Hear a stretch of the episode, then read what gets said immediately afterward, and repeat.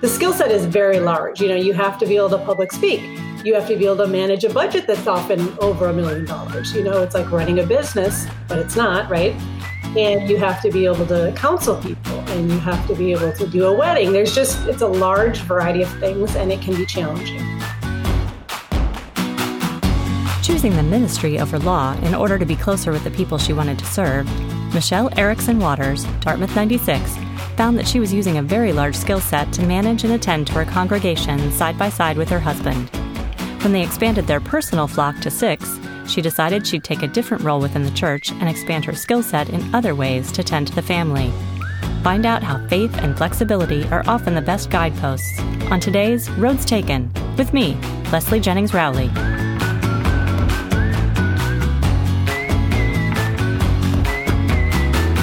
Today, I am here with Michelle Erickson Waters, and we are going to talk about finding your people and finding the ways that kind of having faith puts you in the place where you're supposed to be. And so I wanted to welcome you here today. Michelle, thanks so much for being wel- willing to talk to us. Thank you. This is definitely fun. I'm really happy to be on. And I have listened to a couple of your, epi- actually more than a couple of your episodes. And it's just been really fun to hear what people have to say and what they're doing. Excellent. So then you know I start these with the same question. When we were in college, who did you think you were and who did you think you'd become? Well, um, Dartmouth was, a, as many have said, was kind of a culture shock, definitely. I grew up in Minneapolis. Um, I got to Dartmouth for a variety of reasons, but one of which was playing hockey. And so I grew up playing hockey in Minnesota and I was recruited to play at Dartmouth. And I went to a very big public inner city high school in Minneapolis. So when I got to Dartmouth, most of my teammates, you know, went to Andover, Exeter, Loomis Chaffee, mm-hmm. all these places that everyone out there knows, and I could not believe existed. so Dartmouth was kind of a shock, but a great shock. I loved, I loved it. I loved the people I met. I loved playing hockey. I loved the experience I got to have. I did a Tucker Fellowship while I was there. I was probably a little burnt out getting there. You know, the things you have to do to to get to a place like Dartmouth, it's a lot. And so when I was there, my the joys that I found and the things that I truly love were people and I think experiences. I led a couple freshman trips. Um, I was really involved in a ministry called Navigators, and I studied in France. I kind of did all the things, you know, and I loved it. Um, but I majored in history and minored in French, and I wouldn't say that they were my, you know, my things so much. Um, I thought I wanted to go to law school, so I was kind of just hmm. doing a history major because that was, you know, fairly logical. And it was while I was in Texas doing that uh, Tucker Fellowship that I was studying for the LSATs, and I was like, why am I doing this? I was working in the kind of job that I thought I wanted. I was doing some pro bono work on the border with refugees and for lawyers who were doing pro bono work. I'm sorry, I was just kind of their underling, but it was very focused on, you know, grant writing and paperwork and all the things you have to do when you're trying to help people and you don't get money for it, right? And that's not mm-hmm. what I wanted to do. I mean, I actually wanted to work with people and be with people. So I was kind of being led away from that. And I had always in the back of my mind kind of felt a calling to some kind of ministry in the church. And so I was attending a great Lutheran church in um, McAllen, Texas, where I was living. And I was actually living with some nuns. So it was a very surreal experience. But, anyways, I um, sort of decided to pursue that route. And instead of applying to law school, I started applying to divinity school. And wow. yeah, it's a long story. We'll get probably to where my husband comes in. So I ended up going to Yale Divinity School instead of some kind of law school. Yeah. So you did mention your mm-hmm. husband, and I actually sang with your husband. I know. So fun. That's actually, I met him because of the Dodecs. I used to follow him around kind of. Yeah. We had a couple groupies. Yes, you uh, definitely uh, did. And I'm, I'm glad there, you know, love, love blossomed because you, you had a huge impact on his trajectory and his future. And um, kind of convoluted and crazy, but, um, he i mentioned the dodecs. He sang the song. He, his solo was brown eyed girl for a while. Mm-hmm. and this was when he had like the long hair and these little tiny glasses. And i loved van morrison and i thought he was cute so i kind of followed around to listen to that right? Well i never met him anything until his senior year our junior year we were at a party, I think at Cask and Gauntlet or something like that.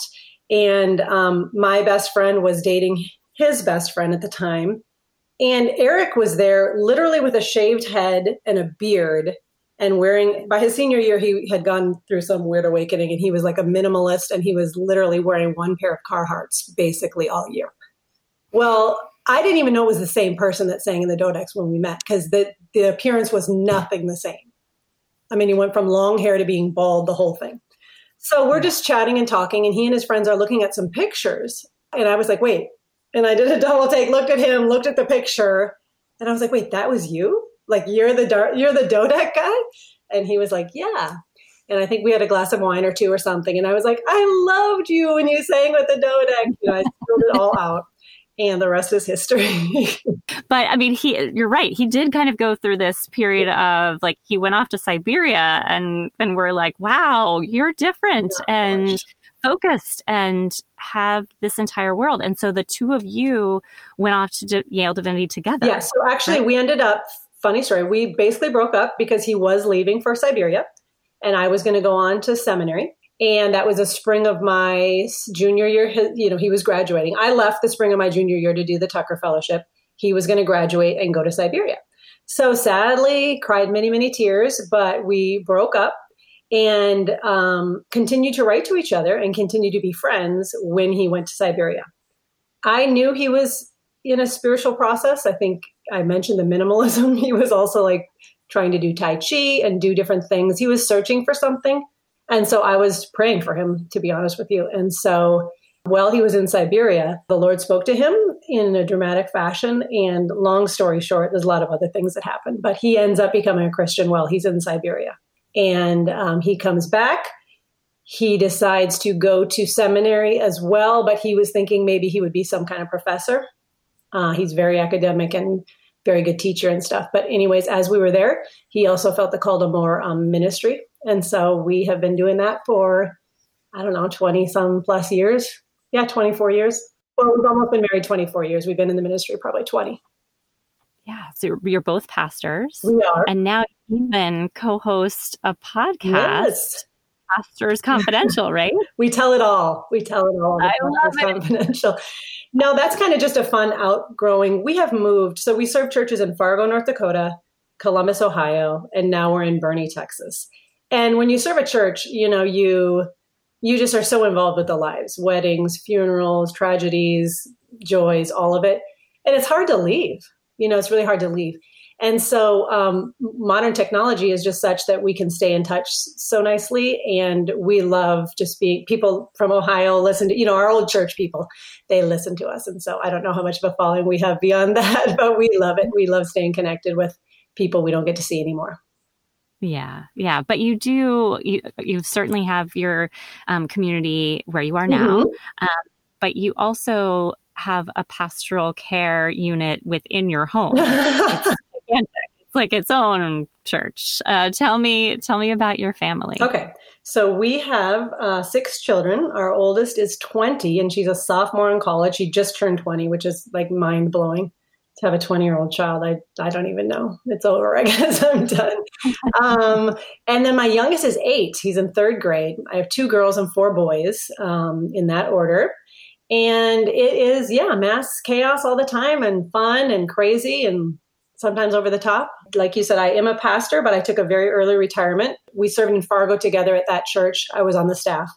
And then um, when our fourth child came along i really felt it uh, desire to homeschool all my kids. We did that for mm-hmm. 10 years, and I took, I stepped back from staff ministry and uh, homeschooled them. Yeah. So tell me about that because that is, it's a, it's just a different kind of connecting and kind of doing the same kind of work that you do mm. i would imagine in a congregation of kind of sh- you know showing paths and opening ideas up to people mm-hmm. but in a very personal way. Yeah. So talk about that journey for you to become kind of the teacher of these people that, you know, you, you do care so much yeah, about the outcome. Right. Um, I absolutely loved our time homeschooling. Um, my oldest kids who got who did it for the longest also loved it. It's so flexible and so you can study what you want to study. You know, you obviously hit the basics, but you can go down these crazy trails that they get interested in And I will say, you know, I started with two girls, and schooling girls is a lot different than schooling boys. And so once like four of them came along right in rapid succession, it got to be a lot. It really did. It was fun at all times, but a lot too. Um, also, my oldest, you know, was starting to study high level math. She actually did not go to school until sophomore year in high school. So, you know, we got pretty far along with her. And we were also studying Latin and whatnot. It just, at the same time, I was teaching phonics to like a six year old, right? So it was pretty intense. Um, and so when we moved to, te- it was great though. When we moved to Texas, we, for the first time, felt pretty confident about the about the public schools and we also found out that you can't do sports and stuff in Texas and be homeschooled. See, in Ohio, you could. So my kids could like run, you know, run their teams and do all their things. But in Texas, they do not allow that. So we kind of were forced a little bit into a different venture because they're all very involved in that kind of stuff. Yeah, interesting.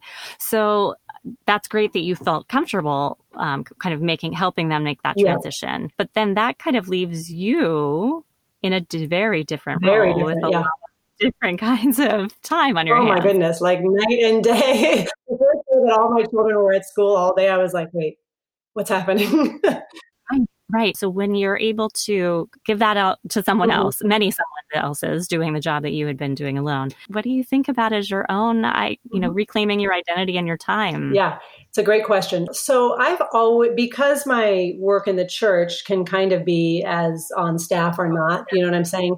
I can, I've always like taught a Bible study or I've always, I do a lot of writing as well on a blog, which is a little defunct right now, but I've written several books, etc. And so there's always been, I haven't ever had a problem finding something to do, I should say. This is the first church. My husband's the lead pastor at this church, where in the past, either we've been associates or he's been an associate. And so um, my role is a little different here as like the wife of the senior pastor. So I do a lot of stuff. I'm I, I'm keep myself fairly busy, and I love it. I just love the freedom of you know, if I want to teach this, I'm going to teach this. If I want to speak at this, I'm going to go there. I can write, do all the things. We ha- we serve a ministry for those in poverty, and I get to be really involved in that. And so it's great. It's very flexible. It's awesome you know, but I really have to be around. I mean, when you have six other people, there's always something. Six other kids, you know, there's just this one needs this or this one forgot that or you're home for this, you know, it's just it's pretty much mass chaos. right and it's so interesting when you do have the, those age spans mm-hmm. that you're you probably will kind of be getting out of this first stage where other people are kind of like whoo empty nest and then you're gonna maybe have another generation. Oh my goodness. I don't think empty nest is like in my vocabulary. I'm not sure. I have an eight year old still. So yeah, that is interesting. Um, we're in a different stage. I, when, when my littlest did go to school, he's the only one that went to kindergarten actually, because he, he was at home with me the first year here in Texas in pre-K. And then he went to kindergarten. And I was like, oh my goodness, I'm like the oldest mom in the room for sure. you know what I mean? It was a whole different deal than when my 20 year old was in kindergarten. So it's fun. It's fun. That will be kind of a constant, at least for the next de- decade. But tell me a little bit about being called to a particular church or mm-hmm. community. Mm-hmm. Is this something where, you know, you're here until you decide, you know, you need to move on or you hear the call from something else? How how does the the whole profession work? Yeah, that's a good question and different churches are different. We're in the Lutheran church, and so it's fairly up to you and your leading, you know, by God. But the first time around, you're kind of placed. Like we were placed in Fargo, North Dakota, which was fine. That's three hours from I grew up, from where I grew up. It, we loved Fargo, that kind of thing. But people joke about that. They're like, "What did you do to get sent to Fargo?" Right? um, but no. So the first time around, the bishop kind of places you. But then after that, you um, sort of listen to yeah your your calling is this is am i still being effective here like is there a different opportunity for me things like that and so um, we felt the time was it was the time to move after about seven years i guess seven or eight years in fargo and a church in columbus ohio called and said hey we'd like to see if you want to come here and we had a great eight years in columbus ohio cheering for the buckeyes and all that um, which we still do yeah and then um, there's also, you know, the church is a human institution, and there's also politics, of course, involved sometimes. And there was some of that a little bit in our last church. So we decided it was time for us to seek other ventures. And uh, lo and behold, Eric uh, got excited about Boerne, Texas, and it took me a little bit longer to get on board with that. but I'm very pleased. I love it here. It's we live in the hill country. It's beautiful, and we don't deal with snow. Um, so, have there been? I'm sure many, but kind of share with us the the couple of surprises that you've encountered. You know, once you've taken on this either lifestyle or profession, mm-hmm. or you know, however you want to come to that question. Yeah, for sure. Um, I don't think either Eric and I would have ever said we would be the parents of six kids. That was kind of a big surprise. We've sort of tried to allow the Lord to kind of speak into our lives and lead us, and that's how that that happened there. So that I would say is a big surprise, and I would say that was a big surprise to our families and friends and people we knew at Dartmouth. Right for Eric going into the ministry, for sure was a big surprise. Uh, he was not a Christian for almost all of his time at Dartmouth, so that turn and me too i mean going into the ministry i think people who knew me knew it was a strong commitment on on my behalf you know and i was really involved in campus ministry. But you know i think for many people both of us going into the ministry big surprise. And i think also just big surprise for us is how much we really love it. You know um, you you hear a lot about burnout in pastoral ministry and stuff. It's the skill set is very large you know you have to be able to public speak you have to be able to manage a budget that's often over a million dollars. You know, it's like running a business, but it's not, right? And mm-hmm. you have mm-hmm. to be able to counsel people and you have to be able to do a wedding. There's just, it's a large variety of things and it can be challenging. So I think we've been very surprised with just how much we love it and how much we love the people that in all the three churches we've served. It's been amazing, really. You know, of course, there are its challenges, but it, overall, we just think we've got the best job there is. And we're having fun. It's interesting to me though that you you are a person of faith, you were involved in the ministry avocationally, mm-hmm. and you were thinking law. So I'm wondering what what you had been thinking your skill set was yeah. or your strengths in that area were that either were not actually the case and then you found these others right. or there's a lot of overlap. Is there anything that um, any i'm not sure about that. I honestly like i said i just hadn't really found my passion. I'm not sure i thought my skill set was suited to that. It was one of those things where you go to dartmouth like you're going to either do corporate recruiting or you're going to go into law or medicine. And i you know that's not entirely true but that's kind of a stereotype right? And so I wasn't going to go into medicine, that's for sure. And I don't know if I took a science class. Well, I suppose we had to, but I don't remember too much. You know, I wasn't going to go to corporate recruiting. I literally didn't even know what that was until all of my friends were like, well, I got this interview with blah, blah, blah. And I was like, I have no idea what that means. so I think it was a little bit of a default. And I think that's why I was probably open to this call that I felt like, I'm not sure this is what I'm supposed to be doing, anyways. You know, Right. So I was probably more open to another path. Yeah. Could you talk a little bit about that period of time? So between like waking up and saying, what am I doing with this LSAT and this whole legal profession to deciding, oh, but but here's this really clear path for me over here. Was it clear, or you know, what were this? What the progression? What was the progression to get you to there? Yeah, um, it was pretty clear. I will say, strangely, I we were a little bit different, or I was a little bit different as a senior in college. I actually got engaged that February. So, you know, Eric had already graduated. And when he came back from Siberia, we got engaged, which definitely kind of changes the whole end of college experience, right? Because instead of, you know, totally stressing about, am I going to go corporate recruiting or this, like I was planning a wedding, right? Right. So that is a little different. And at that point, we were deciding to go together onto uh, grad school. And, you know, uh, divinity school is three years. So there was no real like we need to figure this out immediately. Like we were going to be students for another three years. So I will say that kind of gave me a different experience than most at the end of their college. You know, everybody's looking to go get in the workforce right away. And, and it was going to be a while until that happened for me, yeah. you know. So was that decision, did you guys each come to it independently? Like, I want to go to seminary. I want to go to seminary. was it kind of like, oh, we're both searching and we're searching in the same area and this thing looks good. Let's do it together. How did that like I said, I was turning from law school while I was living in Texas, doing that that Tucker Fellowship. So I applied to just a nice little Lutheran seminary in Minnesota, where I'm from, called Luther Seminary.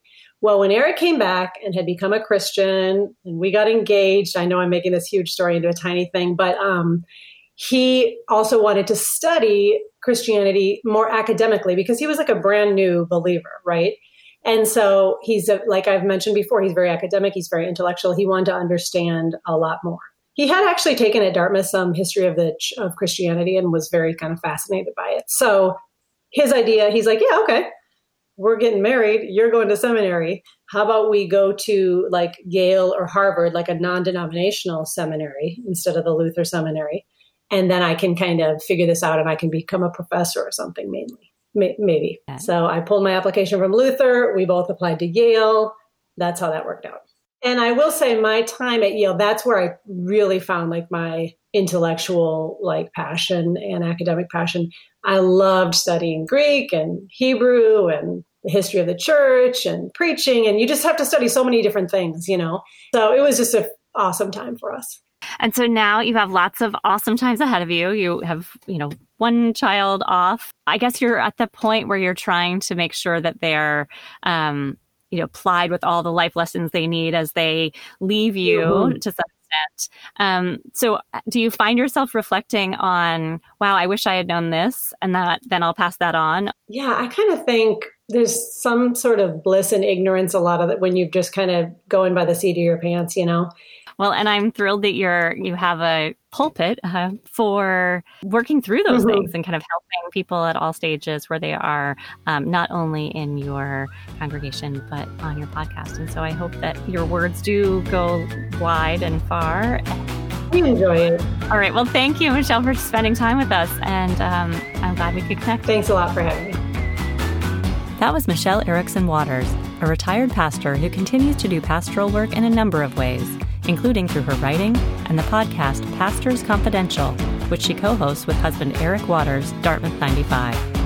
Find her writing and the podcast at Michelle Joy Waters, that's Michelle with two L's, dot com.